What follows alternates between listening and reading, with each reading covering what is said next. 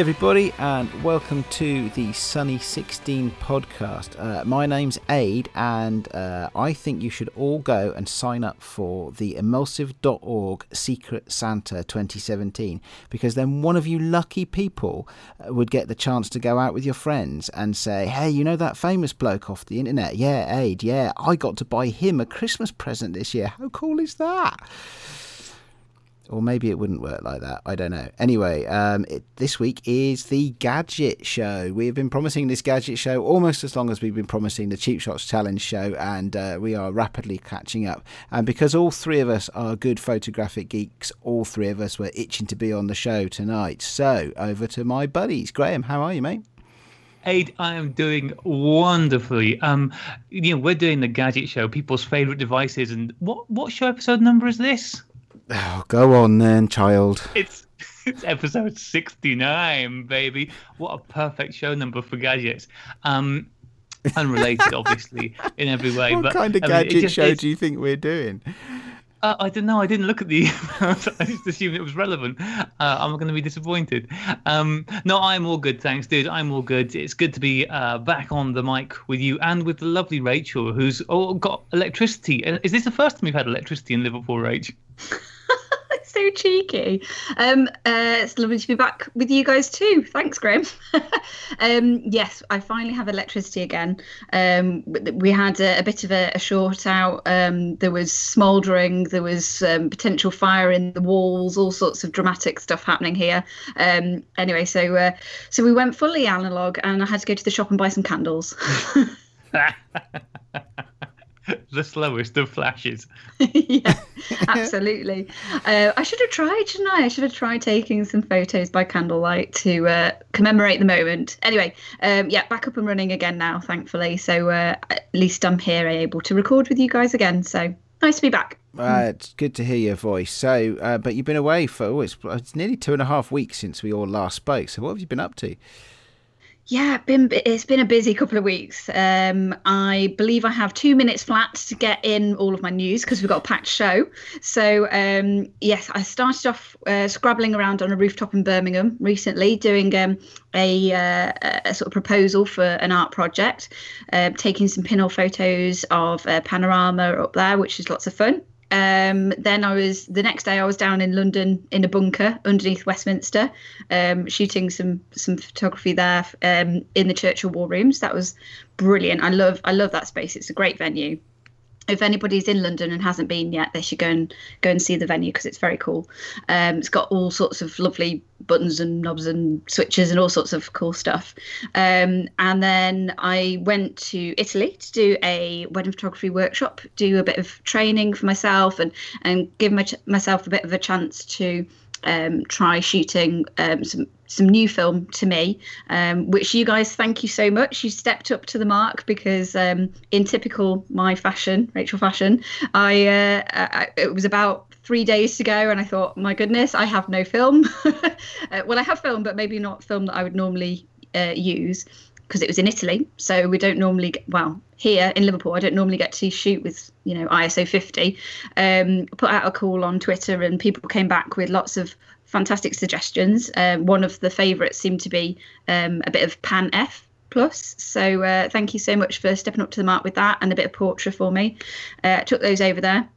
I'm waiting for the colour, my colour ones to come back, but I processed my black and white and uh, really pleased with how that's come out. It's been lovely. Um, the other thing that I did was for Talk Like a Pirate Day, which was recently. Um, I had a, a little pop up sort of uh, set where I went along to a children's book launch and took photos of the kids when they were meeting the author um, of. Uh, the Pirate Lammy and his Woolly Crew uh, book. It's um, sheep who have a, a, woolly crew who go on the on the seas. Um, so uh, so yeah, so I was there taking photos of the author with the kids, and she was signing the books. Um, and then we got to stick the instant photos in the front, which was lovely. And I've just started doing some lectures at the university as well because I had an email last week saying, "Can you start on Monday?" so um, I started yesterday. Yeah, Monday was yesterday. Okay, so I started yesterday um, doing a little bit of co-lecturing there. It's for it's filmmaking for third years actually, um, but I've managed to squeeze in a little bit of analog. So uh, I started off by showing them the um, the short film that I went and did the production stills for down in London um, on the East India Docks. It was the uh, the film noir. So I thought I'll start with that and uh, make sure I start as I mean to go on, telling them how awesome film is. So there you go. That's my news. Okay, okay, we've got questions. That was, Should I breathe I mean, now? Can I breathe now? Yeah. Yeah. I'm exhausted just hearing that. What we right? We need further information on some of this stuff. I feel. Um, what was the panoramic photo for? Oh, um, so that's a an art project. Uh, it was just a proposal at this point, so I'll wait to see whether the client want to come back um, to me on that. Uh, but basically, I'd gone along and said, well, I can look at doing some cyanotypes, I can look at doing some pinhole, um, but basically, get me up on the rooftop because I want to uh, to shoot uh, the city sky skyline um, which I thought would be fun. Um, it turns out we couldn't find the door. It took us about half an hour to find the door, the right door to get out, so we could actually get up onto the rooftop. Um, so there I was, um, struggling in the uh, in the very windy conditions on a rooftop uh, with my dark dark bag and uh, and my Ilford Obscura pinhole, you know, five by four and what have you. It's Lots of fun. Um, just to put together a bit of a proposal and say, you know, maybe this is something you could look at using in your atrium space. So um, it's down to the client whether they'd like to go ahead with that. But you know, you know me, always like to uh, embrace a challenge and thought, yeah, let's do it with some analog. That'd be good. So you shooting? So sorry, I'm a little confused here. I am very slow. uh, you're shooting a panorama with four by five. Um, it was to do a test, so it would be, you know, that I'd be looking at stitching together a few of Oh, okay. these negatives. Yeah, for the for the final project. This was the um, the commissioning stage, so it was just a uh, a test test run. Okay, cool. And how did the wedding go? The wedding. What wedding was I doing? I was doing a wedding. Sorry, hang on. Right? Oh, sorry. No, right. So yes, that was a um actually that was a workshop. So it was it, there were two real real life couples, but they were there as a styled shoot. Uh, rather than a full-on wedding, so it was great in the, in that respect. In that we had a little bit of time with each of the couples, but, but there was quite a big group of us, and they split us up into smaller teams. Um, we still had like it was 20 minutes you know per um per group um to uh, to shoot the couple um you know in various different locations and things which is not a lot when there's five of you um and all trying to get the angles. And then obviously you know me being me decided to take along my film cameras of course um, which meant that I had three cameras clanking around me, uh, as as I want to do, and um, and yeah, so uh, that was interesting, trying to uh, kind of in the nicest possible way go right everybody hold it. I've got to shoot this one on my on my Rolleicord. So you're all gonna have to get out my shot. Um so it was a, a little bit of a little bit of negotiating but it was a lovely group that i was working with. They were they were super. Um and it was just nice to try it out in different lighting conditions really and different circumstances. So uh, yeah i was really pleased with that. It was something very special about you know getting when i got back you know processing those just to see if anything had come out because it was film i'd not really tried before i'd not used. So i thought well you know don't really know what's going to happen. And uh, yeah pleased with the black and white. Um, like i say i'm waiting for the color still. Uh, i've sent that off to the to the lab. So wait and see Did you shoot any of the slide film as well, Rich? Because I know I sent you some um, Velvia as well. Did you shoot any of that, or did you decide against it in the end? I I shot six frames of that, um, so it's still in the camera at the minute. Um, because with tw- only 20 minutes, obviously, um, I had my black and white, I had the color. I wanted to make sure that I had enough opportunities to switch between the two. But shooting with that plus my digital, um, only in 20 minutes was quite quite tough uh, to get through the whole roll, at, that- um, you know, that quickly. So um, so I used the Portrait and the Pan F plus, and um, I I put the Velvia in. Uh, just towards the end, got a few uh, a few shots on that, and I'm going to finish up the roll with the autumn colours, hopefully. So I thought, well, at least if that's in the camera, I can try that. Uh, now we're getting into the the time of year where the colours are t- starting to turn here as well. Should be lovely. This Yeah, is, um, I'm guessing you didn't go all the way to Italy just for a 20 minute shoot. What else did you do whilst you were out there? No, so it was um it was a full four day workshop. Um, a lot of it was to do with uh, business and marketing, and um, in terms of trying to find your ideal client, where they are, who they are, um, thinking a bit about yourself as a photographer, what it is that you're looking to achieve uh, through doing it, um, and generally also to meet the other people who are in the industry. Get those network going get those contacts um, happening um, being able to be on you know on call for second shooting for other people and that kind of thing too. So um, as is often the case you, you kind of go along um, thinking oh you know it'll be it'll be one thing but you kind of come away with a lot more than you necessarily look you would think on paper you know? So uh, it's all about those um, those conversations that you have with other photographers and finding out how they work and what works well for them and uh, and that kind of thing too. So we had one day which was basically shoot day with two, the two different couples in two different locations. And then we had a beautiful sort of sunset um, as well which was lovely. Uh, then we got to capture that.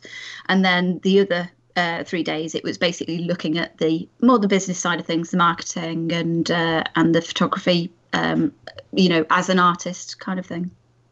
That sounds really cool. Yeah, that sounds excellent. very cool. Really lovely. A busy couple of weeks then, right? Mm, yeah, absolutely. I'm guessing yours has been as busy as that, right, Aid? Yeah, but uh, but no. How can anybody be as busy as that? That's nuts. uh, so what I, I mean, and the other thing is, of course, as I was on the show last week, and um, and I've been given strict instructions this week that I'm not supposed to talk about what happened on the show before last because we're Oh, look- look. I love still that you still drowning in my refer back. no, no, this is a forward-looking show. We're not going to talk about that anymore. Ever. Ever. so I am the recipient of a new, well, new to me anyway, uh, original Lomo Instax Mini camera. If that's what it's called, I think Lomo Instant, something like that. Anyway, um, courtesy uh, of Martin, um, who was uh, getting rid of it. Um, so I uh, relieved him of that, um, and I've been doing some testing. So I've been doing that whole thing you see on the YouTube uh, videos where you get the little Sharpie pen and you write around the edges of your Instax what was actually going on. Uh, and um, uh, it, tests are uh, interesting, actually. Um, it's uh, yeah, because what I've been doing is is taking shot for shot against my Fuji Instax camera just to see what's what. Um, and uh, uh, you know, initial reaction, I, I prefer the way the Lomo camera exposes. Um, uh, on automatic, it, it tends to expose so that the the brighter parts of the photograph are uh, what it's aiming at rather than the darker ones. So if you take a photo of a person, their face will be really nicely exposed, but you won't be able to see a lot around. And whereas with the Fuji, it seems to expose for the background rather than the subject, and the subject is all washed out. So that's good. Um, it also um, is uh, much more controllable because you can choose the aperture, so that it's a fixed shutter speed of a 125th uh, and then you can choose one of five apertures. So you can actually. I haven't done any flash photography yet with it because the, the test isn't complete yet. But uh, uh, I'm looking forward to doing some some flash photography with it using the flash built into it to trigger some uh, some bigger lights. Um, so yeah, actually, uh, that that's a bit of fun. Uh, and today, or the last couple of days, I've been testing what happens when you shoot Ektar 100 at 400 uh, because I want to know how far I can push it um, for when I take it on my trip to Bhutan. So that's going to be interesting too. Um, so uh, I need to finish that roll over the next day or so, get that off to the lab. First of all, I've got to find a lab who's prepared to push C41 two stops because I'm not sure that everybody is happy with that sort of thing uh, and see where I can get to.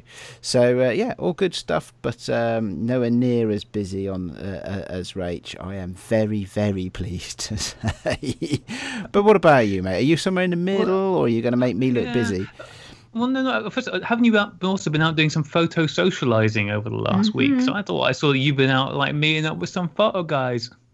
And you went Oh, to an oh, exhibition, didn't you, as well? oh um, yeah. Mm-hmm. Oh, Well, so this so there is a there is a story to tell of this. So we had um uh, yes, sorry, that's a good point. I should have spoken about that. You're right.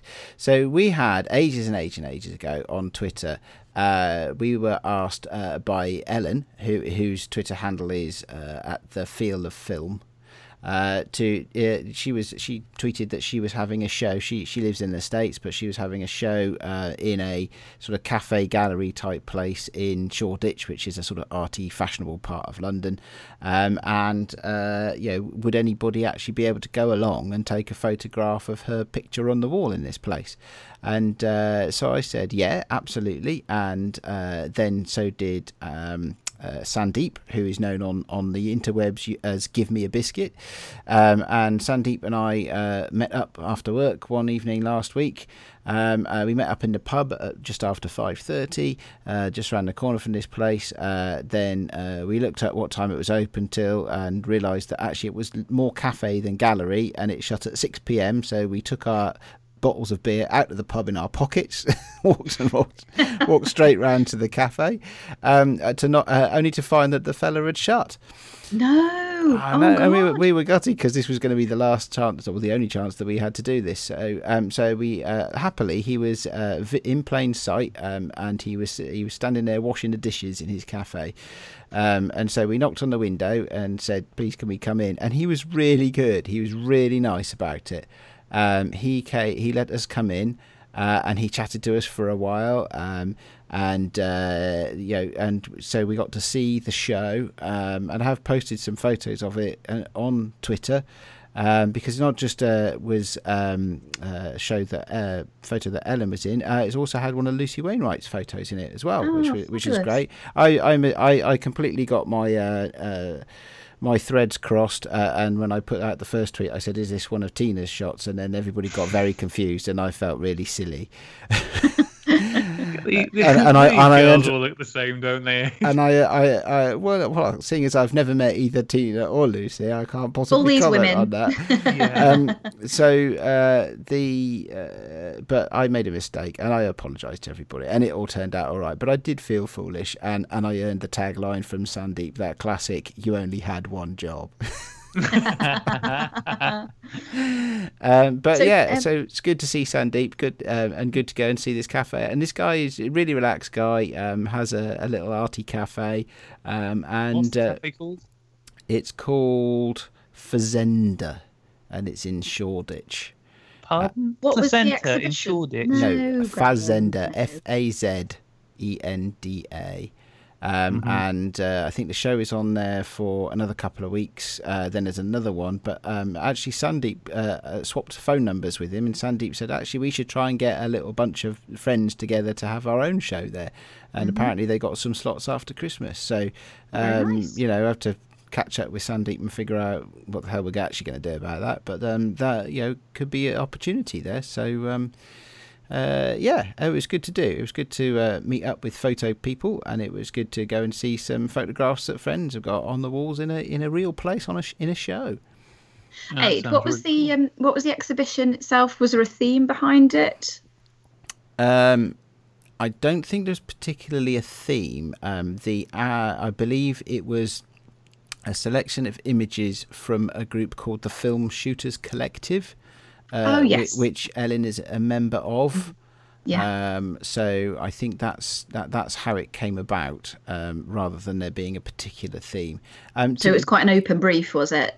By the looks of the Uh, images. Uh, yeah, as far as I'm, I'm not, um, there, there was no um, sort of feeling of, of strictness about it. If you Mm. see what I mean, it was more Mm-hmm. that the, the, there's, um, you know, the, here- here's some stuff that's going on, sort of thing. It, it, it the, the neighbourhood it's in and the type of place it was is pretty relaxed in in in a good way. Um, So uh, you know that's. Um, yeah, yeah, that that's the sort of thing that that you know we'd I'd have expected it to be, you know, quite relaxed rather than something that was particularly formal. Um, yeah, it was good. It was good. So um, and good fun. So yeah, uh, thank you, Graham, for prompting me on on that because I, I should have yes I should have been all set to mention that shouldn't I really?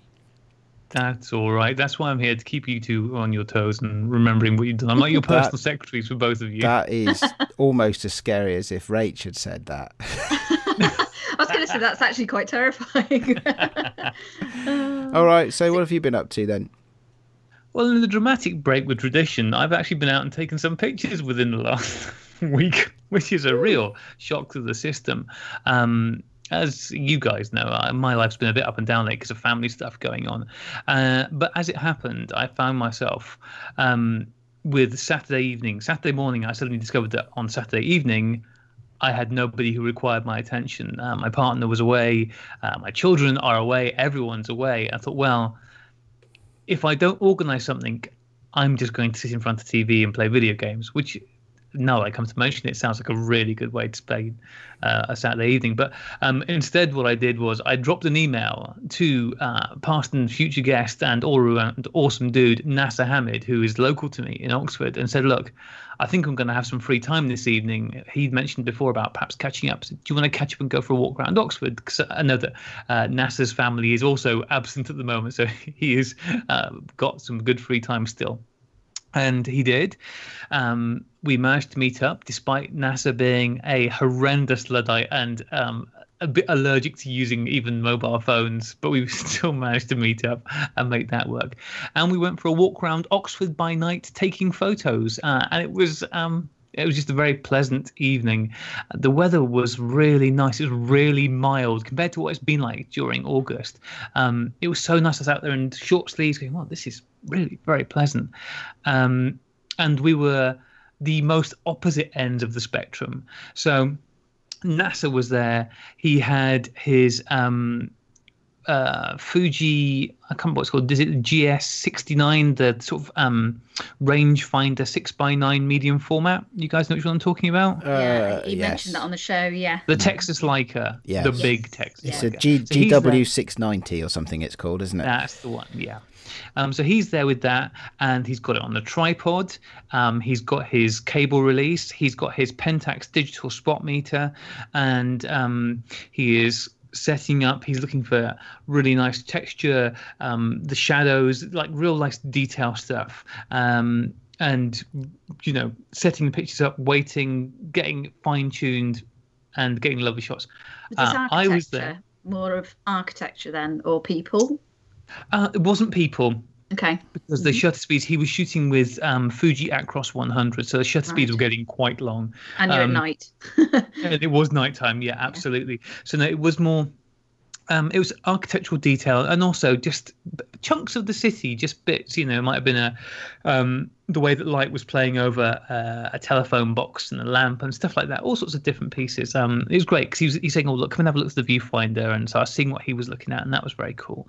Um, so that was awesome. I was there um, with my myopic me camera, basically waving it around blind, going click, clickety, click, click, click, not focusing on anything, metering anything, to that'll be fine. I reckon three seconds. What do you think? That three seconds seems fine. So we were very Was- much Was Nasser like breaking out in a cold sweat at this point? I, no, see, that's the thing. Nasser is the chillest dude out. He he's it was great getting to spend some time with him, and it was actually a really useful evening because um, this is a thing that we uh, thought we spoke at the end and said this would be a great thing to do again with other people, and we've already talked about the fact that we want to reorganize a meetup in Oxford, and for me personally, it's a lot easier organizing an evening meetup because evenings tend to be a lot easier to free up for me. So this is a thing we're absolutely going to do probably within the next month. Um, uh, but yeah, it was great. You know, he's he's great at talking about what he's doing and getting you involved in what he's doing. But he's also super supportive about whatever nonsense I'm buggering about with as well. he's just like, I mean, he he's just like, oh, that sounds really cool what you're doing. I bet that's gonna. Look. It's like, look, you and I both know this is going to be a big pile of pap, but I appreciate you saying it. Um, but it's it's Oxford's a really nice place to wander around in the evenings. It's um, you know the different parts of it have a very different feel. So if you, wander away from the, the centre of it, the, the busy hub, and get down the back streets where all the colleges are and stuff like that, it's got very one feel. And if you do wander back towards the centre where all the nightlife is and stuff like that, it's got a very different feel.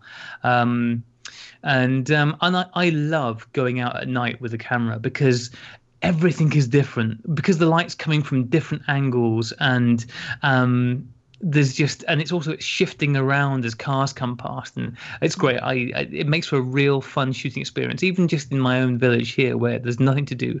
I when i got the chance i will always pop out at night because it's just it's a fun time to be out with a camera. Um, I did, yeah. obviously I didn't take a tripod or a shutter release or anything like that. Um, I just took my I just took my um, myopic me camera uh, with its buggered up lens and just went, ah, this will be fine. Uh, I was running the risk a bit because wandering around Oxford with my glasses off and ambling into the middle At of the road night. could have got me flattened. but um, In the yeah, made it through all right. So yeah, it was it was good fun. It was good fun. And if anybody does think they might like to join us for a mooch round Oxford in the evening, um, drop me an email uh, so we can get an idea of who might be up for that. Um, but I think that's something we're going to definitely try and get organised, possibly within October or early November. Um, certainly in the near future. And uh, yeah, it was good fun. It was it was very good fun. Um, like I said, Nasser's a great company to hang out with, um, even if he is a complete luddite. Uh, it was. And also, I had exactly the same problem in person as I did on the phone. It's very hard to stop chatting to Nasser about stuff. So I'm like, well, I've got to, I've got to go now. And then just another top subject of conversation will come up. and We'll end up there for another 20 minutes. Like, God damn, look, I've got to go now. Um, so yeah, it was great. It was a very fun evening. It was nice to get out and take some pictures. Um, and I actually finished up one roll of film, so that's how many pictures I managed to take. I mean, there's already some shots on there, but so I will get some of those developed fairly soon. Um, yeah, it was fun. It was. It's the first chance I've had to get out with a very photo focused um, motive for. I can't even think how long. So yeah, that was great. Um, and I can't wait to do it again. Busy time all round then, I think. Yeah. Blimey. Oh, yeah. So it's, it's making me it's making me uh, just tired just thinking about it. But there you go. I have a mental image of you sort of wandering around, you know, like when they show on like crime dramas when the victim has been drugged and wanders out into the middle of the street and cars go by and there's a Doppler effect on their horns and stuff like that. You know, Yes. I, I, and, uh, and I could just picture sort of Nasser tutting. yeah, I mean that is not far off. But but at least at least for Nasser, at least he got to see a great artist at work. yeah, I A mean, real it treat. was a rare treat for him. And the best thing was, we wandered past um, Blackwell's, is the uh, quite famous bookshop in Oxford, and we wandered past the window display there. Because the one thing that I haven't got any chance to do at all during this month is go and see any of the photo exhibitions. But we wandered past Blackwell's, and it had the um, Martin Parr book uh, on Oxford that he's brought out and the exhibition is going on in conjunction with this. And um, yes, Nasser had some less than complimentary things to say about it in general. And I'll be honest, I looked at the pictures in the window that they were showing. It's like, mm, yeah, that seems like quite cliche Oxford. So, um, but there you go. So, so we wander around slagging off Martin Parr. It's a good time. And I saw that Iron Man dude that we talked about, Rach, on top Anthony of the Gormley. yeah, and yeah, Anthony Gormless. We saw his um, Iron Man on top of the thing. It was very cool. I now believe Is Iron Man on thing. top of the thing? Yeah. Oh, do you mean the Angel of the North? No, no, I didn't see the Angel of the North in Oxford. I haven't had that much to drink yet. Oh, No, I didn't. I didn't realise you meant actually in the, in Oxford. Okay, sorry. I thought you were talking about photos in the exhibition. No, no, there is. There's one of his Iron Men stood on top of a building in Oxford. Ah, yes, yeah. Actually, Nasser did mention that, didn't he? Yeah, that's cool. Oh, good. I'm glad that you. Uh, I'm glad that there's a little bit of of that down there as well. That's really cool. it was very cool. It was very cool. All right, well there we go. Uh, quick catch up on news of what we'd all been up to. Uh, have a, a little break to recover, and then we'll come back and talk about some gadgets.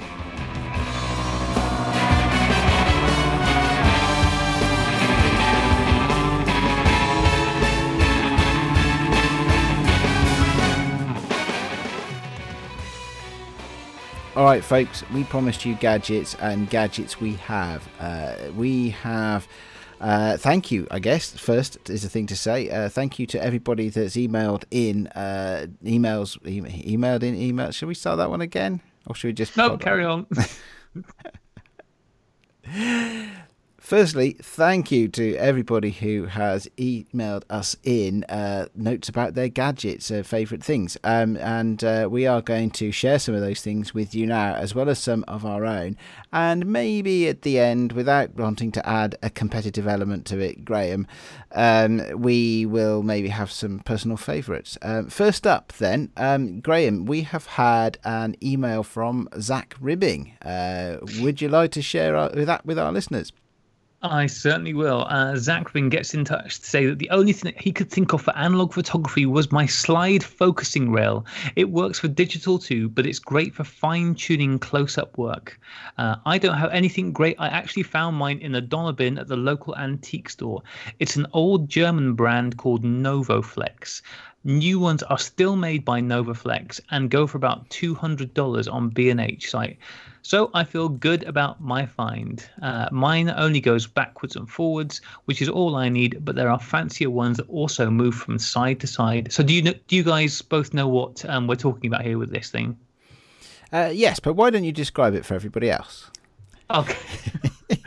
so these are, I, am assuming, the bellows extensions that you can get. Um, they were particularly popular around a lot of the ones you see are, for, are the M42 mount and I think some of the old Nikon mounts. So they're, they're bellows that you can adjust backwards and forwards. So you attach the bellows on a rail to your camera and then you attach the lens that you're using it with to the front of the bellows. So it's great for doing close-up work um, because it, it is as you said you turn the little handle to adjust backwards and forwards like you would on um, a large format camera so you've got a lot of control over it. Um, they're very cool. Have you come across these at all before Rach? I was just thinking about um, how I don't suppose it would have even that would have helped me win the uh, the macro challenge with my uh, with my big yellow camera. it's a thing that I've I've actually looked at in the past. I've sort of seriously thought about picking ones up and been keeping an eye on eBay for some cheap ones because they, they do fun, seem don't they? They look really cool. yeah, they do, and um, you know they look like they'll be real easy to muck around with trying you know to jury rig up lenses that weren't necessarily meant to go with the ones mm. that are there. I've got a couple of old um i'm not even sure what their lens is from. I don't know whether they're from old large format cameras. I think one of them is for sure from a um an old enlarger. And I thought, well actually if i get a get one of these things i can get the lens far enough away from the plane of focus, I might actually be able to use this to do mm-hmm. something with, but I haven't done yet. Um, but yeah, the fact is that they are still made new by Novoflex.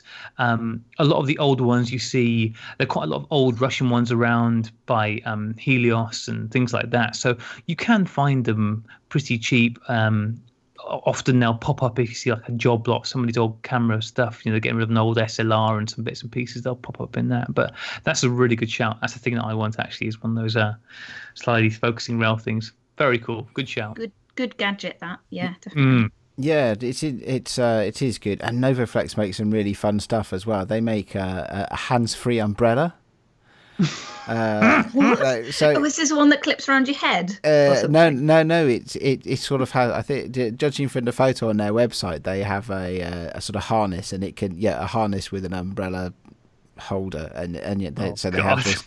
So, so yeah, but but actually, I think the the thing that they're most they're most known for, perhaps in in the digital world, is that they make adapters for lenses, so that lenses can work on mirrorless digital cameras for from different brands.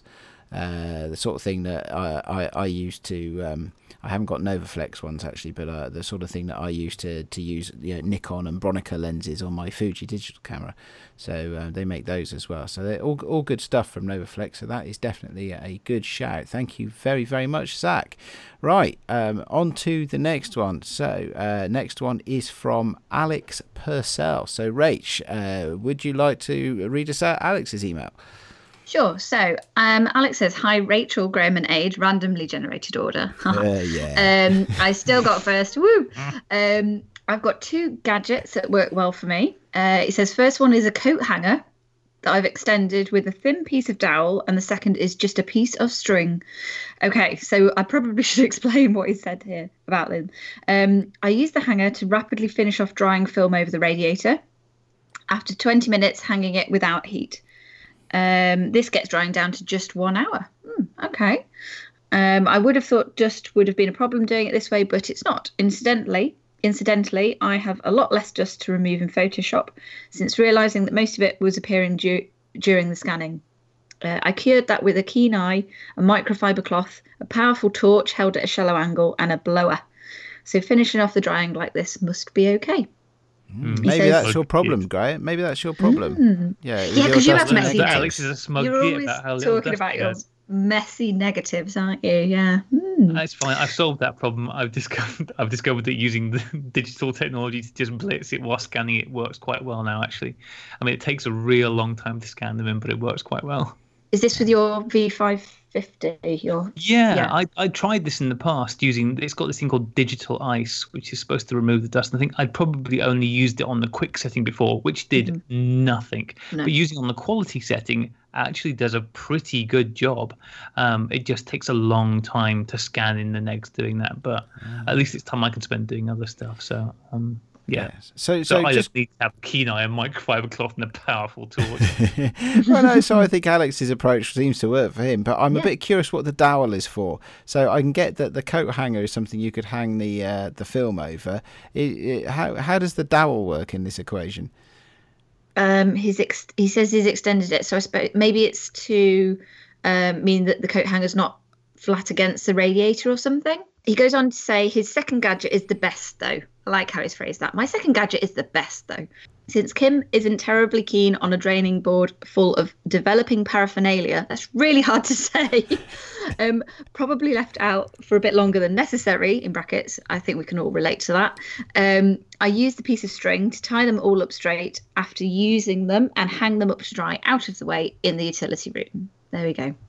So that's how he uses the piece of string. Uh, keep up the excellent work with the podcast. And P.S. When is the Western UK Sunny 16 meetup happening? Ah, well, we now know um, news on the Oxford one at least. So that's. I want to do a Wales one as well. I'm really keen to do a Wales one. Mm-hmm. Going to make that happen. Don't worry, we're, we're, we're on it. We'll we'll sort it out. Right. It's going to so happen. So if I remember correctly, Alex actually hangs around a lot in the west of Wales, doesn't he? So when he says Western UK, he really means it. West, West, yeah. I'm, I'm hoping to go on holiday at some point within the next 24 years. Um, and I definitely want to head over to his neck of the world again because that's where we went on holiday last year. And so if we do end up over there again, I will be um, trying to find some way of hooking up with Alex, despite the protestation of my children, no doubt. I'm sure they'll be fine with it. No worries. I like I like his second gadget was a piece of string. I think that's you know that's definitely uh, my kind of vibe. Yeah, that works for me too, actually. Yeah, string, very useful. Okay, all right, next one up. Uh, next email is from Mike Gutterman. And Mike says, Hello again, gang. Uh, yeah, we have um, had a few emails from Mike recently. Thank you very much, Mike. Always happy to get them. Uh, wanted to throw in my two cents for your gadget podcast. Two things that have made my film life so much easier. The first is from Freestyle Photo here in the States. It is the Arista Pro Film Tank Reels. You have to get the Pro reels as they have regular ones as well. The Pro ones have huge tabs to guide where to load the film on the reels. I have always had good luck with 35mm on regular reels, but these Pro reels load 120 film with ease as well. The amount of cussing that used to commence has ceased, and my wife is much happier with my film habit now. All right, so so awesome. I, am going to ask Graham about this because I know Graham. Yeah, I mean you have your special trick for the 35mm, don't you? You just load it in daylight. Mm. Um, but I know that you've uh, you don't get that option with the 120. So have you had trouble loading 120? It's certainly not my favorite thing to do. I mean, I, I've a few years ago at this point, somebody showed me the technique for kind of one folding a little bit of the end over and then bending it back again so you've got like a little ridge in it to make it a bit more rigid and also how to hold it so that your fingers are supporting it but um yeah i always find 120 the more difficult one to load in the dark. So this sounds great. Nice big tabs to get them in. Sounds wonderful. The thing is, because different films offer different level, levels of difficulty to load onto reels, because some of them are much softer than others. Some of them are just tightly coiled like a bloody spring. Um, so anything that can make it easier has to be a good thing. And uh, yeah, that sounds awesome. Oh well, you'll have to get some.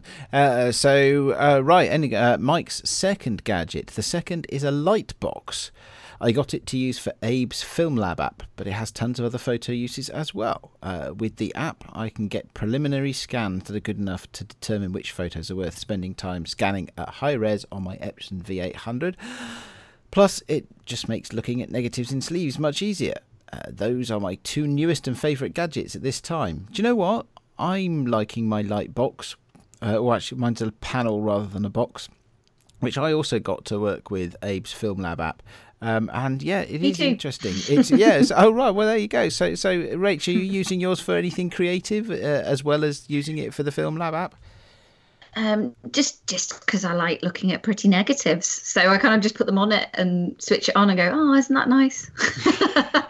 um, yeah, I'm just happy doing that. To be honest, honestly, it doesn't take much to keep me happy. Um, yeah, um, I love it for that.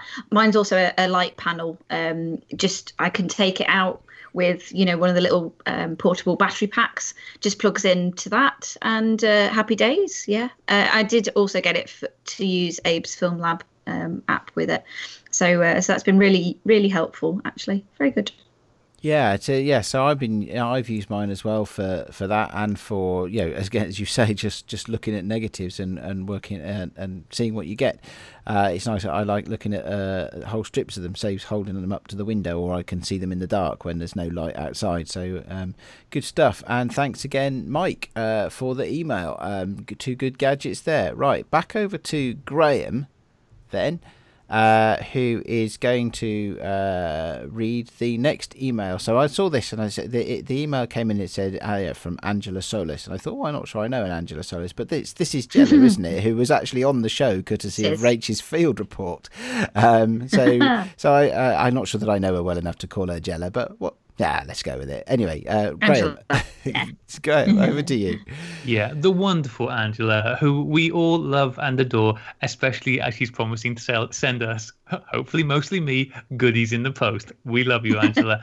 um, in the midst of gathering ideas for my husband from the upcoming gadget show, um, hmm, words like that anyway. But for myself, something that I want to mention would be our 35mm scanner of choice, the Kodak Pakon F135 Plus, uh, also known as the Next Lab F135 Plus. This used to be the scanner used at Mini Labs. Unfortunately, these now cost an arm and a leg, and I am not surprised because this gem makes our scanning way, way easier and faster. What it does is that we just feed the uncut 35mm roll of film and it scans it in one go. This sounds amazing. Um, all the adjustments we have to do would be minor tweaks in how the scanner cuts the images. As this is an older device, it requires us to run an older Windows OS, and the photo sizes are a bit smaller. But for sharing things online or printing it for 4x6 or 5x7, it's just right. I have made an album from an online printer before, and the scans I got from this device were just lovely. Just to let you know, the rolls of film I've shot while on holiday they, they are scanned using this and as of yesterday my husband scanned six rolls of film within 30 minutes amazing that is amazing because uh, I know you don't scan your own stuff, Aid, but to give you um, some, uh, some idea, so using the digital ice to remove the dust as I am at the moment, to scan uh, 12 frames from a roll of film takes me, I think, about 15 minutes. It might even be 20 minutes using digital Yeah, at eyes just for. Yeah. 12 frames. So the fact that they did six rolls in 30 minutes is incredible.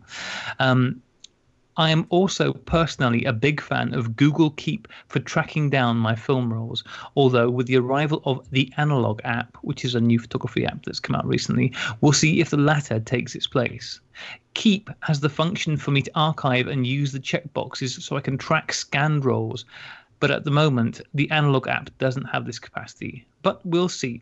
The developer actually came from the city of Winnipeg in Canada, where I lived before moving to Toronto also the birthplace of Rachel's favourite OMGs, which hopefully I'll be getting something to post to. Please, God, please. And I'm not going to post anything to you, Rach. If they, you were too slow on that. If those OMGs turn from my house, you, you, I said I'll send you a picture of me enjoying them.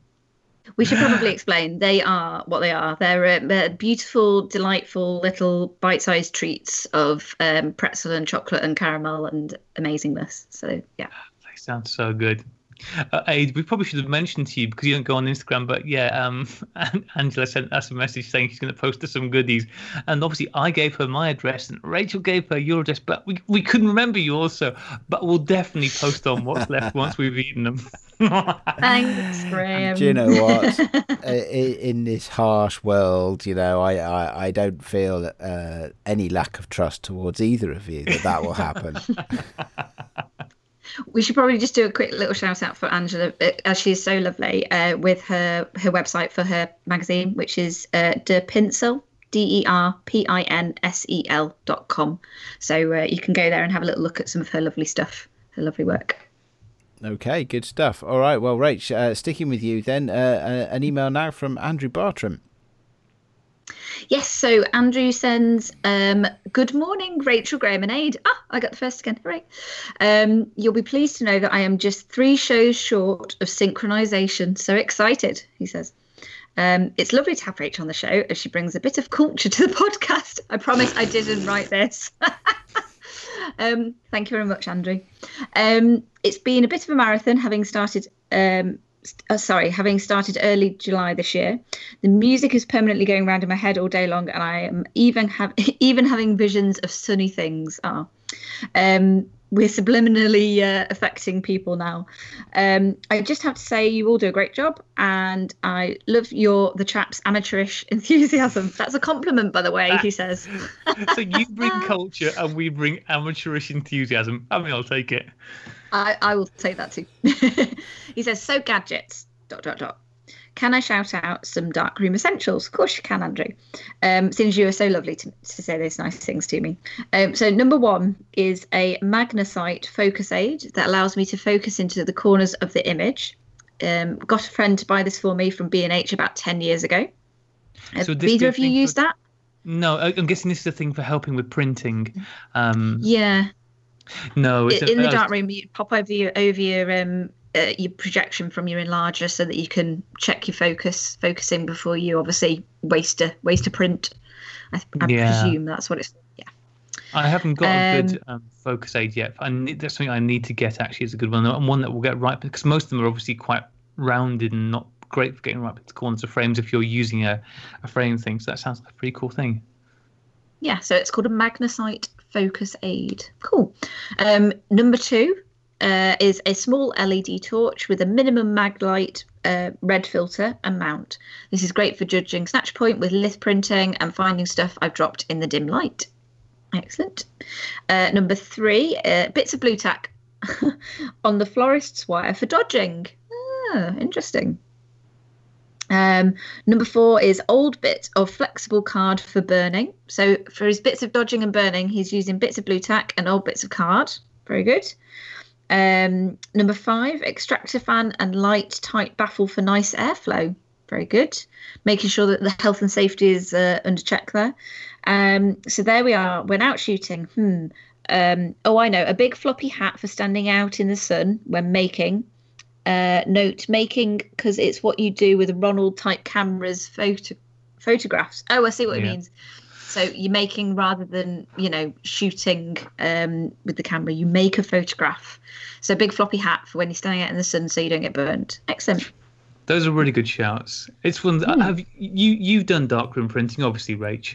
Um, yep have you done do you do a lot of stuff like dodging and burning because it's it is an arena that i have not touched at all yet with my limited amount of printing to, to, I do I do little bits. Yeah, I mean basically it's just about adding a little bit of extra light to areas that you want and taking a bit away from areas that you don't want. So um yeah, it's uh have have a go, you know. Um I know that you process do you have an enlarger actually, Graham? Yes, I do, yeah. Right, okay. Okay, well, yeah, yeah. Honestly, just a bit of cards, great. You just sort of waggle it around a little bit over the top, nice and. Oh technical. well, that sounds easy. I'll, I'll do that. Just get yeah. a bit of card and waggle it around a bit over the top. yeah. I, am glad to hear you've got a job as a lecturer yeah. now. This is reassuring. Yeah. Um, on the subject of torches and their usefulness, when I was mm. out with Nasser on Saturday night, um, he had a small but powerful LED torch, and he was using it as he was doing his long exposures. He was using it to like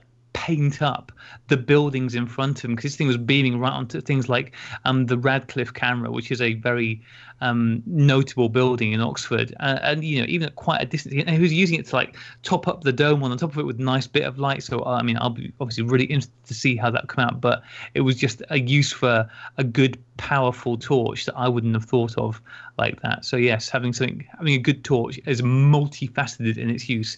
Um, especially for finding things. Point as well.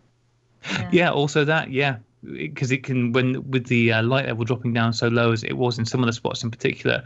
Yeah, he was getting me to shine the torch on one point so he could focus. So because um, yeah. I, I, I, was trying that, you know, with a bit of nighttime photography when I was using the street lights outside, you know, for testing for some film noir type style stuff. But obviously, the street light is great when you've got your exposure set, to, you know, two seconds, three seconds, what have you. Um, but in terms of trying to actually focus that and make sure that you've got it dead in focus. Um, I think I was shooting on my old Pentax S1A at this point, and and you just can't see anything. There's no nothing. so um, it's really useful to have that extra LED torch, or I, I, think I was using the torch on my phone actually for that at that point. But um, having the extra little LED torch would be a great great thing. Sounds like good gadgets to me. I know. I think uh, Andrew must have sent this email in. Uh, uh, a little while ago when we first started putting calls out for this show because I know that he has caught up since. Um, so uh, you know he's uh, he's clearly um, you know uh, well uh, he's been one of our most avid listeners, and I hope you're all right, Andrew, because I know that he's um, not only is uh, he now not going to be able to listen to the podcast whenever he wants because he'll only get one a week. Uh, but he's he's been out actually in the Carolinas uh, in, in, the last week or so. He's on a on a road trip, uh, I think a road trip or or maybe um, just a tourist trip uh, in uh, America, and he's been taking oh, some Carolina. photographs. Out that, uh, yes, the, the, the what? I'm just amusing myself. Oh, Honestly. Shall, right, shall I move on? I'm just gonna I'm just gonna finish off what he says because actually he came back and said, um, listening to Rachel in episode 63 talking about ID 11. This is my standard for most things. If you dilute it, it acts as a semi-compensating developer to rein in contrast for easier printing. I tend to use it at one to one um, as a one shot more for convenience than anything else. Um, yeah, it is it is obviously convenient to be able to do it as a as a one to one. To be honest, I try and um, be as economical as possible with mine and stretch it out as far as I can. So um, I tend to do mine at a, the one to three ratio. Um, he says personally, I think hopping around between too many film and development combos can be exciting but a tough gig if you want to understand how a particular emulsion responds in different conditions. Um, for darkroom work, having consistent legs and ones that print happily on uh, grade design two to three give you enough flexibility to be creative with the printmaking. He obviously, he clearly enjoys that side of things with him doing the dodging and burning and, and what have you as well. Um, so that's great. Um, he says, so does this link in with gadgets you see? Um, oh, so this, do- no, sorry, let me start that bit, again, that bit again. So this does link in with gadgets you see because I use a five litre wine bag in a box for storing the ID11 and multi-grade print developer. As you dispense the golden liquid, the bag collapses and no air comes into contact with said developer. No air and therefore no oxidization to add it to the list. Um, he finishes with "Keep up the good work, Rachel." Thank you, Andrew. um, no, that's. I think that is one of the best uses for an empty wine bag that I could possibly think of. Excellent. I'm go- definitely yeah. going to give that a go. I, can you can you this right? Can you buy? I mean, I'm, I'm, assuming you have to drink the wine first. Can you buy yes. empty wine? I guess you. That's. Uh, I, yeah. I, imagine what he means is the box of wine, but you get the plastic bag that holds the wine inside the box, don't you? You know, from the supermarket. Mm-hmm. Or is that mm-hmm. just me? um, and it has the little. yeah, yeah, and it has the little tap on it. So obviously you can open it up to get your wine out. So you need to finish that first, but keep the box and the bag, or at least keep the bag. Um, probably in the box would be better actually because then at least you won't have the light getting in as well um, which will mean that it will last longer as well. Um, but if you then use that refill it up for your developer then you just dispense it via the tap um, mechanism again i would, would assume. As the bag, bag collapses there's no air going back into it so uh, it means that it will last a lot lo- a lot longer which is great. Mm, good tip. Really good idea. Mm. thanks very much andrew. That's great yeah, that that that's uh, very very interesting. That actually. Okay, so uh, right then, is it Graham? Graham, is it your turn to to talk about the gadgets uh, as advised by Jim Melcher? Okay. Um, I've enjoyed listening to the podcast thoroughly since I started to catch every episode, roughly 30 episodes ago. Uh, my listening was a bit sporadic before that. Well, we'll forgive you anything, Jim. Um, I look forward to the new episodes every week, and there's always something fresh to learn and a plentiful, pleasant camaraderie. Um, I'm glad you joined the show, Rachel the three of you complement each other very well. I mean, not in the very real sense. We don't. We insult each other mostly. um, this is my humble submission for your call for gadgets. My favorite gadget when shooting is my iPhone, which has become virtually my only light meter. The app I use is Pocket Light Meter, made in the UK. I have not learned to use the logging feature, but the basic light meter feature works for me. I even use it as a wide angle spot meter since you can aim the phone's camera at the scene you want to read. You can keep your camera in manual mode, avoid having to compensate for the bright spots in the scene. Um, that's really good. I mean, again, having the, the iPhone, well, any smartphone is so powerful in terms of what it can do. Um, and there's a nice little thing on the end here. Your fellow countryman Tim Rudman has a book called The World of Lith Printing, because we talked about that a lot when Tina was on last. In it, he quotes fellow photographer Skip Smith The most important tool in your darkroom is the wastebasket uh, by Skip Smith. Uh, I think that is a. that is a great gadget. um, Nasser and I were talking about printing on Saturday, um, and we were both saying much the same thing that neither of us do it often enough to get really competent at it. So whenever we do it, to get one good print takes so many misprints. Uh, so yes, the waste bin gets an awful lot of use whenever I'm in there. So um, yes, thank you very much for that, Jim. yeah. He thanks. goes on. He goes on underneath. Oh, actually, he does um, carry on. Graham, did you see? Mm-hmm. I didn't know. But he sent a photo of the bin. Picture of a bin with print in it. yeah. Um, I've seen those pictures before. Um, after the wastebasket, the iPhone is pretty useful in the dark room too. Just remember to keep it in your back pocket so you don't accidentally fog the paper. I find myself using an app called F-Stop Printing Calculator during every session. Uh, I didn't even know this was a thing. My procedure usually involves starting with a test strip with even times per exposure. Uh, even time times per exposure. Okay, so say two to three second intervals just to ballpark the basic exposure.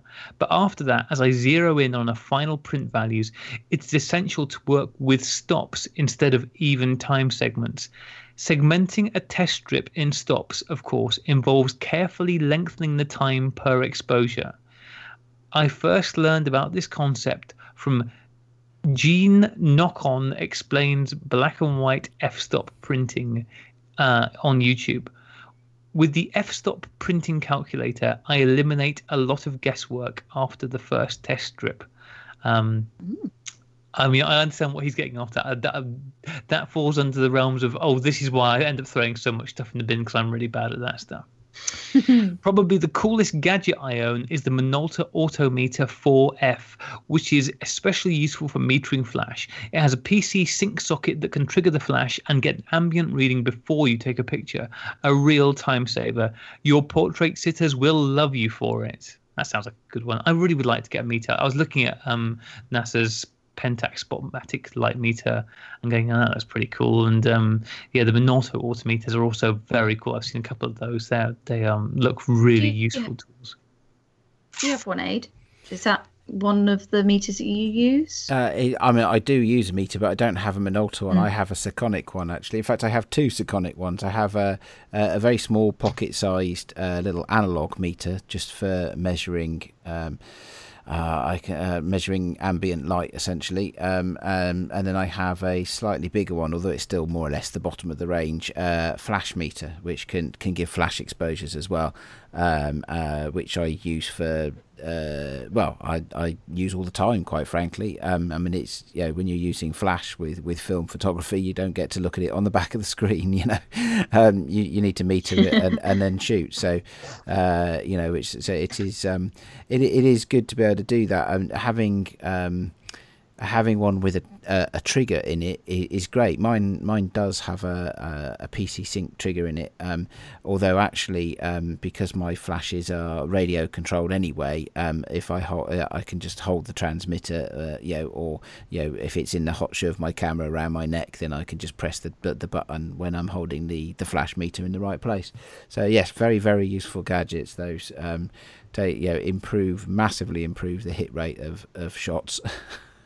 Yeah, that's good stuff. I say I'm I'm absolutely going to check out this thing that um, uh, we were talking about with that from Jim because the um with the regards to the printing because that is the thing that I find super hard. It, it- when I've done printing in the past, I've done that thing of doing a test strip to get within the ballpark, but then starting to narrow it down and the the interplay between the time and the f stops and all that i just i don't have a clue so this um gene gene knock on no con explains black and white f stop printing on youtube i'm, I'm absolutely going to be having a look at that and also seeing if this f stop printing calculator thing is available on android as well because that would be super useful when i finally get a chance to get back in the darkroom because i haven't done any printing in months Yeah, it sounds Thank really that, good. Jim. That. Um, Yeah. Yeah. Thanks, Jim. Hmm, Okay, all right. So I think uh, on to the next one, which is uh, also the last email, um, uh, although definitely not the least. Uh, it is from friend of the show, Neil Piper. He says, um, "Hi, Graham, Rach, Aid, special guest, brackets, delete as appropriate." I think you've been last on every one of these ones, Aid. Well, you know, you can't be had first on every show, Graham. You know, Like, I- In- Oh, shut in up. Move on. gyms, in gyms, it was it was actually dear Rachel, Ada, and Graham in gyms. I don't know if you saw that. no, that one had passed me by. So it is. I, who's who's this imposter with a name like mine? uh, and uh, yes, hopefully she sounds a little bit more alert than me. So anyway, right. Uh, email from Neil. Uh, so a call for gadgets, you say? Well, I don't really have any gadgets that I can think of right now. Well, thanks a bunch, Neil. do I need to read the rest? Do I need to read the rest of the email, or shall we just call it quits and move on? Okay, well, we'll give it a try. I'll give you the benefit of the doubt. I don't have any gadgets right I can think of right now, but you did say that they didn't have to be photography related. Rather that they just had to be something that you use within your practice that you couldn't do without. Right? Good. Well, here is something that I really couldn't do without. You ready? Okay. IKEA cushions. so this, it's, uh, I don't think any of us were expecting that. no, well, it says so. This is I am. Li- li- this is me lit- literally reading it in the in the way that Neil has written it, written it. Yeah, you got that right. IKEA cushions. Other brands of soft furnishings are available and will probably do the trick just fine. But hear me out. My house does not have the room for a dedicated dark room, but I simply cannot handle using a dark bag unless I really, really have to. They are horrible little bags of sweaty hell. Yeah, I'd agree with that. And I don't think I have ever used one without a problem to load film onto developing spools. Paper into pinhole cameras is fine, but not film. Anyway, my downstairs bathroom has a small window, which is the perfect size to squeeze in four IKEA cushions. one large square and three of those sausage shaped ones, if you're interested. making the window completely light tight. Uh, couple this with a blanket around the bottom of the door, and hey, a dark room that I can stand and load up, stand and load up my tanks in comfortably. It even has a seat if I should need it. okay, sharing too much there, Neil. Like- this sounds like Rosie. This sounds like my caravan because I have the dark room in the toilet. You see, so uh, yeah, you can take the toilet out or you can use it as a seat. Oh well, you, you and Neil, Multitask. you and Neil, obviously in, independently independently arrived at the same solution. So he goes on. This works better later in the day when it's a bit darker outside. I can imagine that if you're blocking cushions into a window. Uh, but at a pinch and with enough cushions and blankets, will work. Will just work during the hours of full daylight as well. Well, there you go. Whether or not this counts, I don't know. Uh, even if it doesn't, maybe it could be some help to listeners who insist on using those dark bags. when maybe this idea could be of benefit to them. He just sent that so that we get to use his sounds, didn't he? I mean, self-inflicted wound there, Aid. yeah. I, I actually uh, I also use cushions to plug up um, some light leaks in my dark room because I've got this um, uh, one door's all taped over and the other one kind of goes into a garage and the garage door lets light through I've got a black sheet hanging down but I then use cushions at the bottom because the sheet doesn't hang down far enough so I, also use cushions uh, I don't know whether they're from IKEA or not I haven't checked but I say there's a reasonable chance they might be so I'm completely on board with this I use a draft excluder. Draft excluder at the bottom. Uh, you know the the cushion draft excluders. I use that at the bottom of my dark room door as well. So there you go. We're already using it. Oh, cushions are cushions are definitely the way forward, then, aren't they? Um, so, yeah, um, not being a darkroom kind of person myself, I, have I've never had to uh, repurpose the cushions in my house. but there you go. So all right, so time, yeah. yeah. Do you know what? All of these uh, sound excellent and thank you very much for everybody for sending in uh, the emails with all the gadgets. Um, we've got um, well i'll tell you what we'll do we'll take a quick break now and come back and i think maybe graham and rachel and i will all pick our favourite and maybe even add to the list ourselves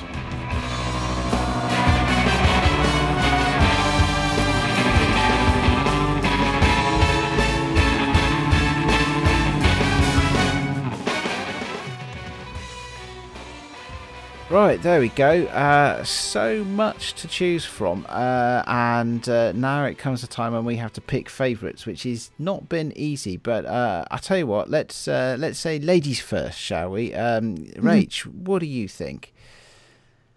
I think I'm going to go for the iPhone app, um, the light meter. Um, it's although I don't use an iPhone um, on my Android, I have my light meter and it's honestly it's it never leaves me. So that's what i really enjoy is the fact that i, I always have it in my pocket. It means that it's always there ready to go.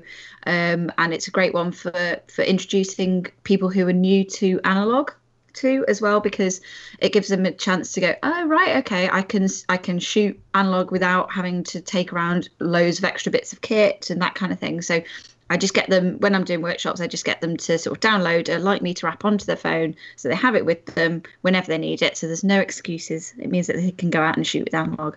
So um, so I guess that's going to be my favourite uh, gadget. And I know it's an app rather than a gadget, but uh, it's something that has really um, really helped um, me in what I do. So yeah, so I'm going to go for that one. Thanks cool. very much. Excellent, excellent, Graham. What about you? Uh, for me, it had to be the wine bag um, for keeping chemicals in. Have you filled it with fudge two... vodka though? like... Well, yeah, oh man, well vodka bottles are clear; they wouldn't be ideal. Um, but um, yeah, I mean, obviously the the big draw is the fact that you get to empty the wine bag first. That's very appealing. Um, but also, as like for, if you're doing printing, it's great. But even if you're just doing home developing, having a nice big container for this stuff to go in. It's really useful, um, and I just love the idea of just being able to like open the little tap and fill up a thing with my developer. And oh, that sounds great. I am absolutely on board with that.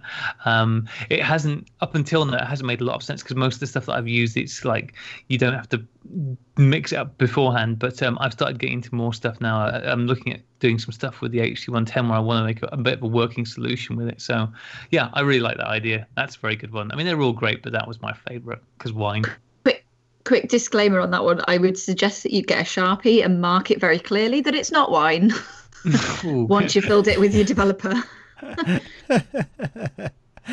is a very uh, good, very good point. Safety first. Excellent work, Rach. How bad do you reckon developer tastes? Don't oh, even bad. think about it, you Right. Okay. I am going to say. Do you know what? Um, I, I I know who I am as a photographer. I take photographs of people, and I love using flash. So I'm going to go with the flash uh, meter that uh, the the Minolta flash meter that Jim suggested. Um, I don't have Minoltas myself. I have Sekonics, but um, I use my flash meter all the time. Um, I'm really tempted to go for Neil's cushions, though. That's probably because I'm rather have a lie down rather than I use them for anything to do with uh, to do with photography. Although I would say, actually, just adding and inventing a new one completely on the fly. Um, if you include if you included in that category bean bags as examples of really tiny cushions, um, bean bags are really good substitutes for tripods. Um, mm-hmm. uh, I think everybody who listens to the show knows that I'm not a massive fan of tripods, but if you take a beanbag, you can rest it on a gate or a wall or a door frame or something like that. Can it can really help you cl- um, hold your camera steady. So, um, so there's that too. So I don't. I think I have. I'll stick with the light meter because it was on the thing that's on the list. But beanbags definitely are are a good a good one as well. I think my gadget would be um, outside of the lovely list that we've had, I think mine would be a bicycle light um, because I'm often in places where I need to suddenly make a temporary dark room from a, a dark room or cupboard or something under the stairs, like Harry Potter or something. Um, so when I was at the library doing a workshop, I took the kids down into the basement.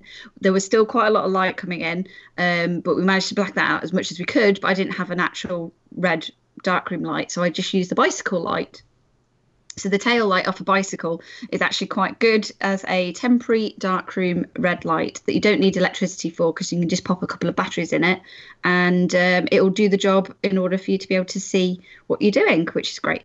Uh, so that and some masking tape that you can write on and put around your rolls of film so you remember which camera you shot them on and what it was that you were shooting at that time um, because if you're anything like me, I have you know a couple of shelves worth of film that's sitting there waiting to be developed, um, and I very quickly forget what's on it. So I use masking tape with a sharpie all the time and just pop that around it. So uh, so yeah, those would be my two gadgets.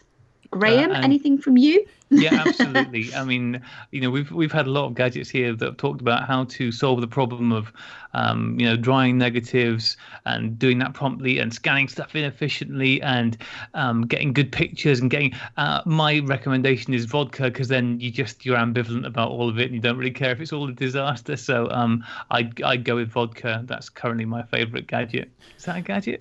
it's my favorite thing. Depends on how you currently. apply it.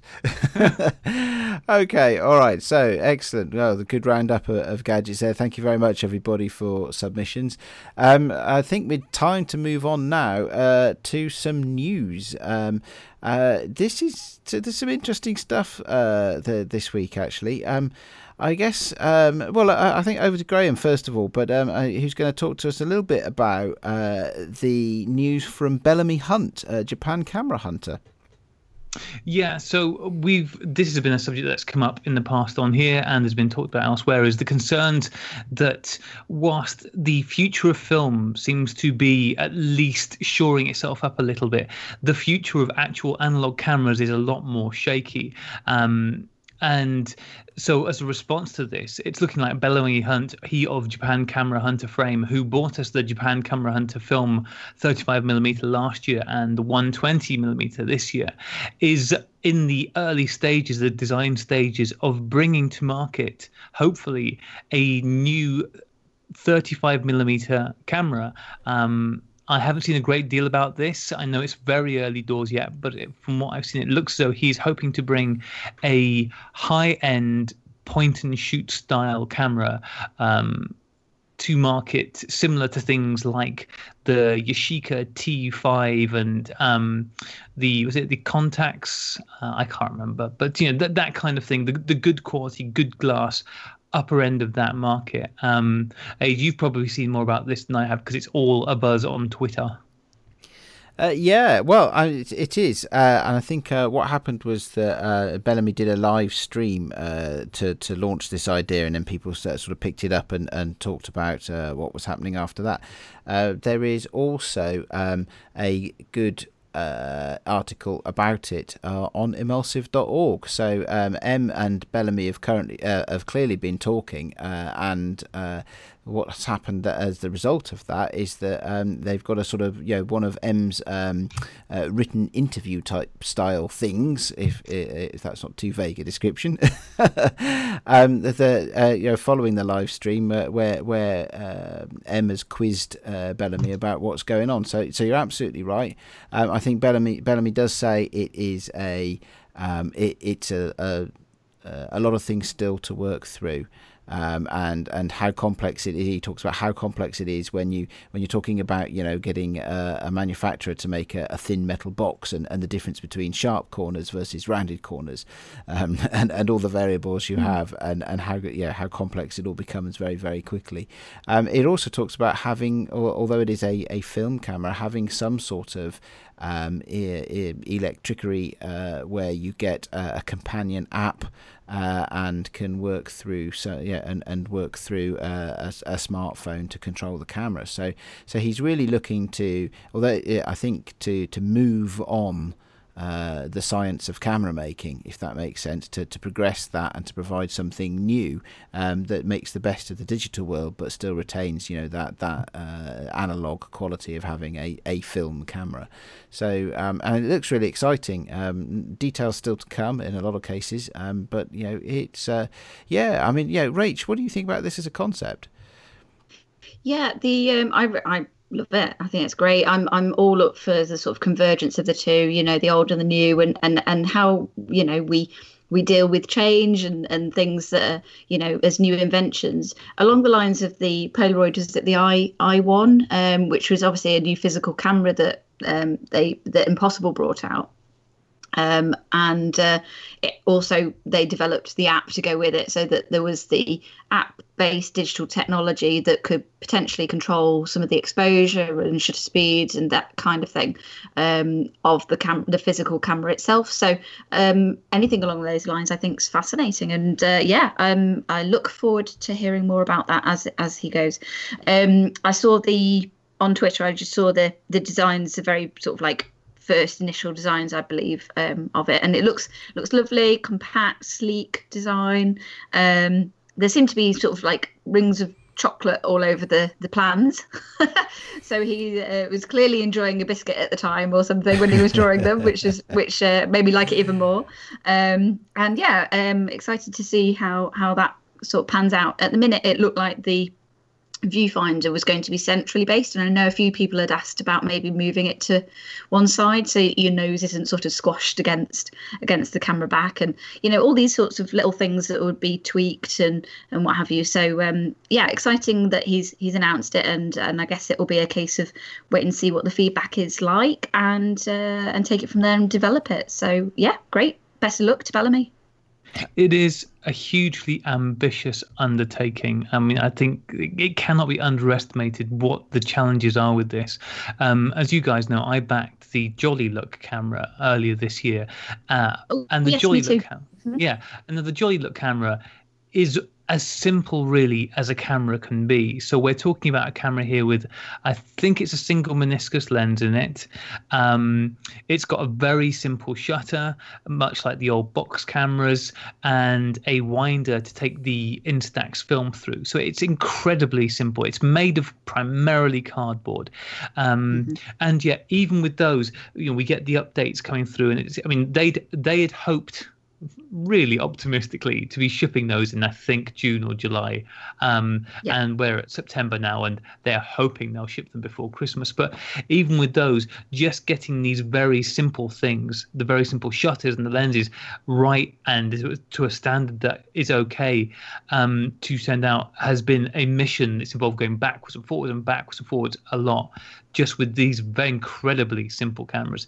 So to make what is being targeted as a high end camera um uh, I mean, I I really hope it comes to fruition. Um, but oof, that is an, an incredible hill to climb uh, to get the quality where it needs to be. Um, and you know, and the reality is that if it does all come to pass, I bet I won't be able to afford one because we're talking about quite a bespoke thing if this happens. So, but yeah, it's it's really exciting, and it's it's very exciting to see somebody addressing this thing head on, um, putting their money or at least their mouth where their mouth is, uh, their pen where their mouth is. I don't know what he's putting where his mouth is. Let's best not to talk about it. Show Where 60 their Shall we move imagination is. And- Well, you could always get NASA to buy one, and then you could go along on another nighttime photo walk with him, Graham, and, and borrow it, perhaps. Yeah, there we go. true, Maybe yeah. that's the way forward. yeah. okay, so Group uh, share. Maybe it'll be a group share camera. So there's so there's something that, that hopefully will become real. Um, uh, then next, uh, I don't even know really quite what to say about this. So you know, uh, I think we've talked a lot over the over the various different episodes of the show about Yashica cameras.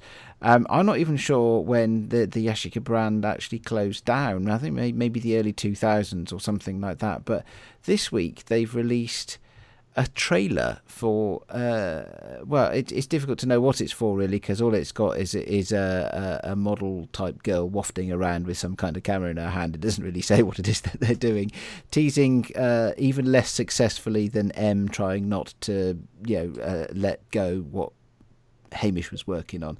So we're uh, um, yeah, a weird thing though. So who's watched the Yashica video?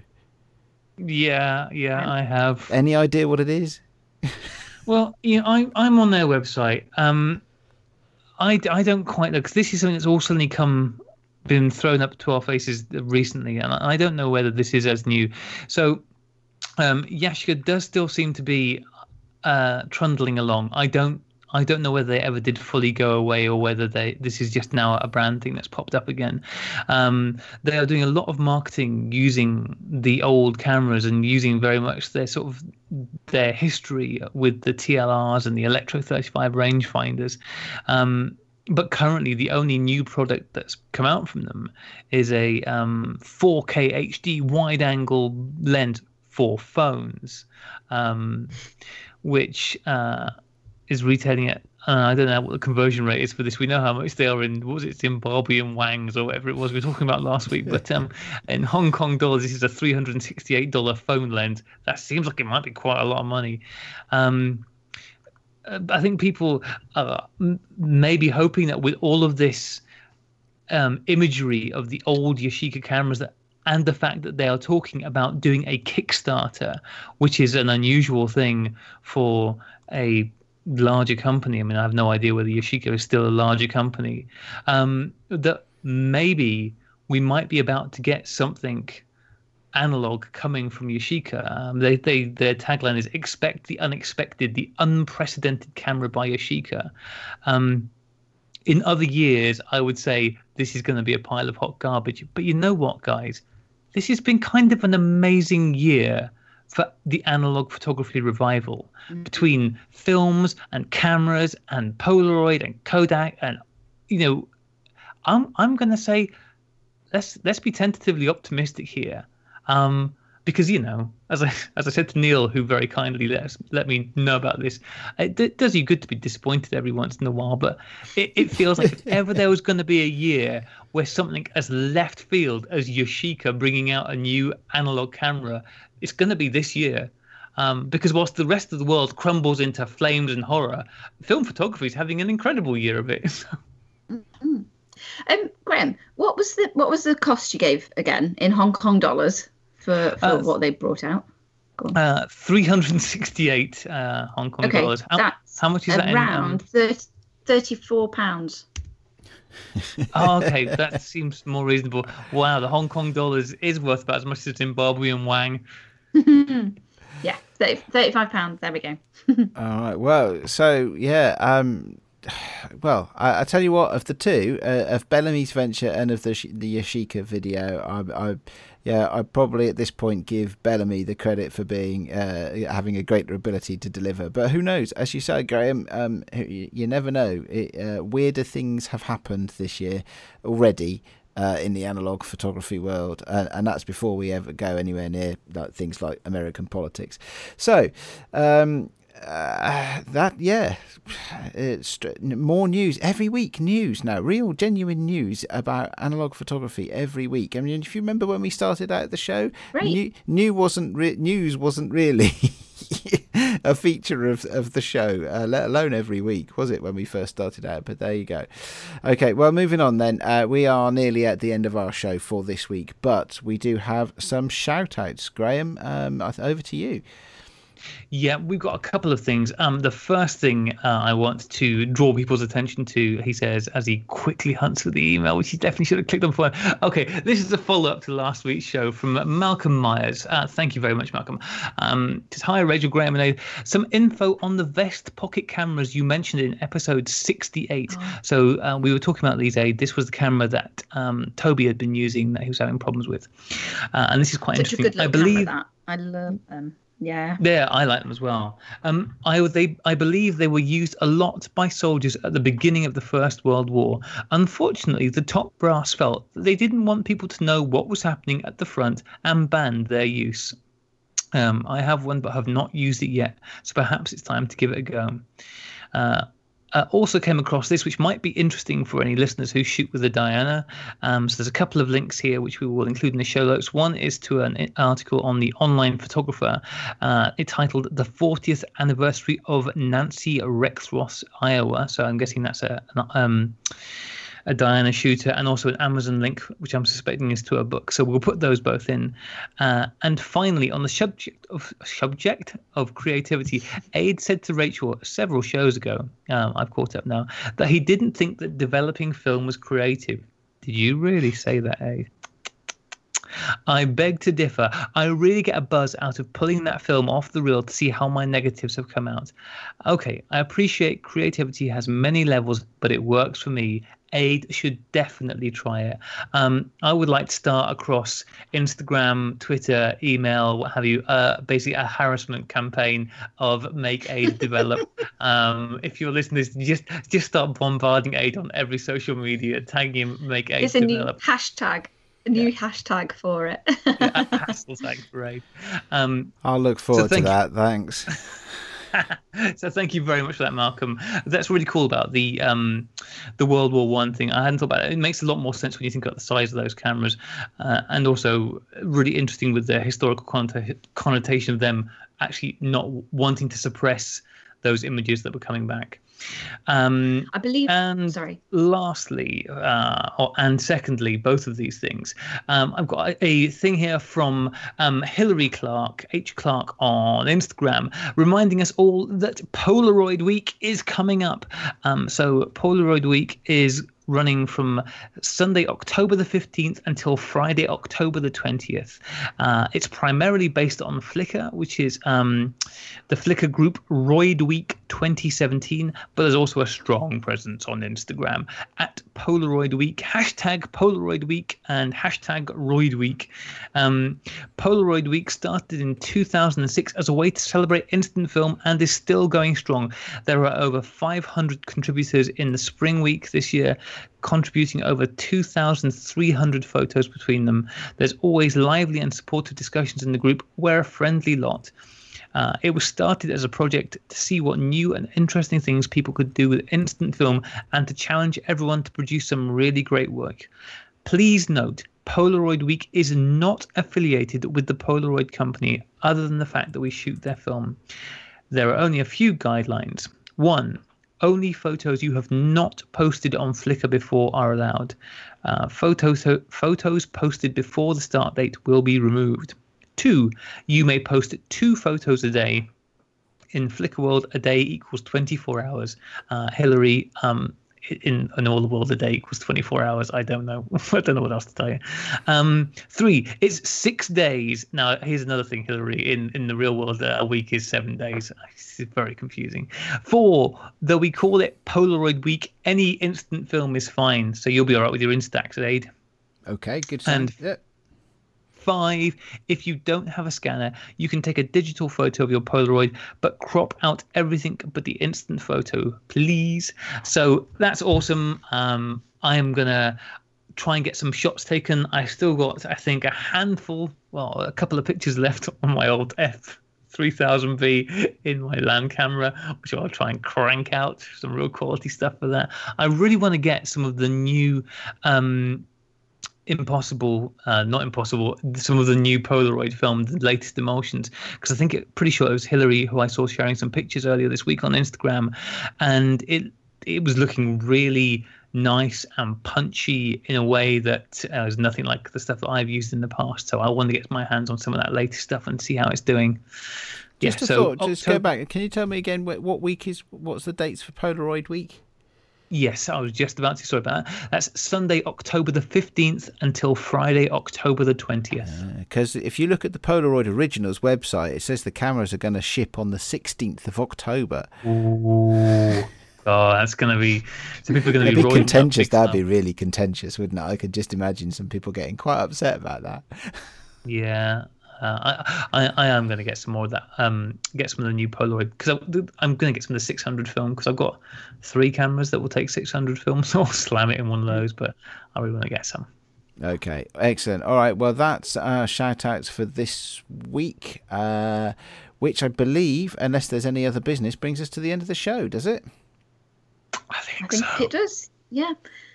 Wow. In which case, uh, thank you everybody for listening this week. You can get in touch with us uh, at Sunny16 Podcast. Uh, that's on Instagram, Twitter, uh, occasionally Facebook, uh, Flickr, and uh, you can, of course, email us, e- email us at Sunny16Podcast at gmail.com. Uh, we like to say thanks every week to Chris at pixelatedphotographer.com for hosting the podcast, and of course to Rachel's band Rocha, whose music is used to support our podcast, unless anybody listened all the way to the end of last week's show when actually it was Jonas's music instead. Uh, so hopefully that gave everybody a nice relaxing change because it's a very, very different type of music from what we usually use. it sure is. but, it was uh, lovely. Yeah, it was good. It was good, but we are proud to represent Rocha, uh, whose album Promises I Should Have Kept, uh, you can find on Amazon or iTunes. Now, talking of iTunes, uh, we had some difficulties last week. You may have noticed, you may have not. Me, Graham and I tried to cover it up that actually we were a little bit unsure on how you could uh, give us an iTunes review based on a phone. Uh, but we have had a late breaking email that has just arrived as we are recording. Um, Graham, um, that's from Neil, wasn't it? Yes, Neil Piper, who uh, what a trooper. Um, hi guys, just a mega quick one regarding leaving reviews for the podcast on the iPhone, at least with the newest iOS 11 update. Go to your podcast library and select the Sunny 16 podcast. This page offers you the episodes, and when you scroll down, you see previous reviews and ratings. Under this is a link to write a review. Cheers, Neil Piper. And you tried this with your um, iOS as well, didn't you? Which what was it, 10? Yeah, so I haven't done the upgrade yet, or it hasn't been pushed out to me, or whatever the, the, the thing is. Um, that that is something that must be new for the new uh, version of the operating system because it's not in my uh, iOS 10 podcasting app. So I shall look forward to that. And uh, and of course, uh, dear listeners, uh, we would be super grateful for iTunes reviews. It's pretty much the most powerful way that other people can help uh, that you can help other people find our podcast, short of just telling them about it, of course, which is a good thing too. Um, but uh, yeah, we'll be grateful for any iTunes reviews uh, that you could make for us. Um, and uh, when you go to the whole sort of one, two, three, four, five thing, just hit five. Don't worry about any of the other ones. okay, that really does bring us to the end of the show. Um, thank you very much for listening. Uh, we will talk to you next week. Uh, goodbye. Bye. Bye.